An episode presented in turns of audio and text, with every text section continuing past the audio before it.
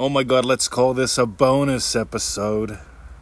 Welcome to another exciting episode of the podcast. So today I manifested up a free iPhone. Talk about cool, talk about fun. So many moons ago, I bought my first iPhone. I'm an Apple guy. And many moons ago, I bought my first iPhone. It was a used iPhone 4S. I bought it for like 100 bucks, 120 bucks off my buddy Timmy. And uh, God, I just love that phone because it did everything I needed. It, I could text Victoria and I could call home. That's about it. That and take take the occasional photo, right? You know, photo of Emmett, photo of Bruce. Send them home, right? No big deal. And then this thing called the Apple Watch came out. And I'm reading about these Apple Watches. And one of the things that I read about basically is like if you're going to get an Apple Watch, you really want to have an iPhone that works with it. And it doesn't work with the coveted iPhone 4S, right? That I got many moons ago for 100, 120 bucks or so off of Timmy. And so I'm looking around and I'm looking at like the newer iPhones, the iPhone 10, whatever, and it's like, God damn, I mean, like, I am not going to spend that much money on a phone because I use a phone, I don't know, 40 minutes a week, right? Text, call home, no big deal, right? So it's like I am not going to spend like a thousand dollars or more on a phone, right? That's stupid. And then I look at used ones, right? So it's like, all right. So I look at used ones, couple hundred bucks. If I buy a buy a used one from Groupon or something, I can still write it off because it's a business expense. If I buy it off of a private person, it gets a little weird here in Australia. So it's like, all right, whatever. Too much hassle, too much bullshit. I'm putting zero energy now into this, right? So, I just experience what it's like having a newer iPhone, right? What would it feel like, right? Done. What would it look like? Ooh, all right. I might even look at Facebook on it. That'd be fun, right? Cool. Done.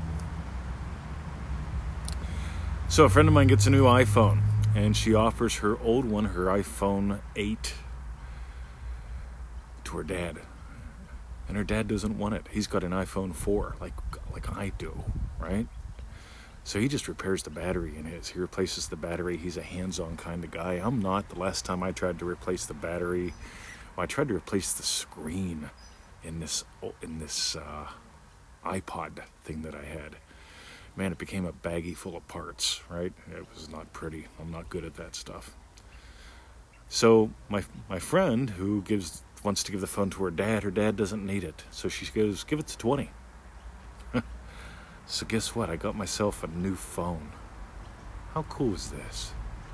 See, I, I want you to get how fun this is. I want you to get how easy this works. Because I didn't put a time limit on it. I didn't feel any desperation whenever I used my iPhone 4S this morning on the way home. Or when I checked it before getting my new iPhone 8, right? Hey, here's the thing, guys. When you have hard wins, you hard, you have hard wins for a lot of reasons. You, maybe you're trying to figure out the how, how you get the iPhone, how you, how you get the money. You get the yeah, well, you get the money through a lottery win. Yeah, yeah. Stay away from the middle muddle. Neville says to imagine what implies your wish has already been fulfilled, that it's already natural feeling in your life. Imagine that. You notice what I imagined? Two, he doesn't suggest to put dates on it. I know once or twice he mentions, you know, something about that. But why do you think that in decades of teaching he only mentioned time frames once or twice? Right? People get all hung up on them. I don't get all hung up on them. You know, I'll get it when I get it. No big deal. I put so many damn buns in the oven. I never feel, is it gonna come? I, I always enjoy knowing I nailed it in perfect timing. What happens, happens. In the perfect way, what happens, happens. Done.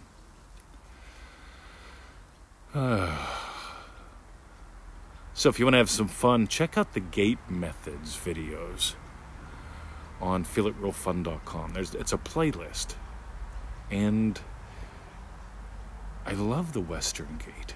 You know, just feeling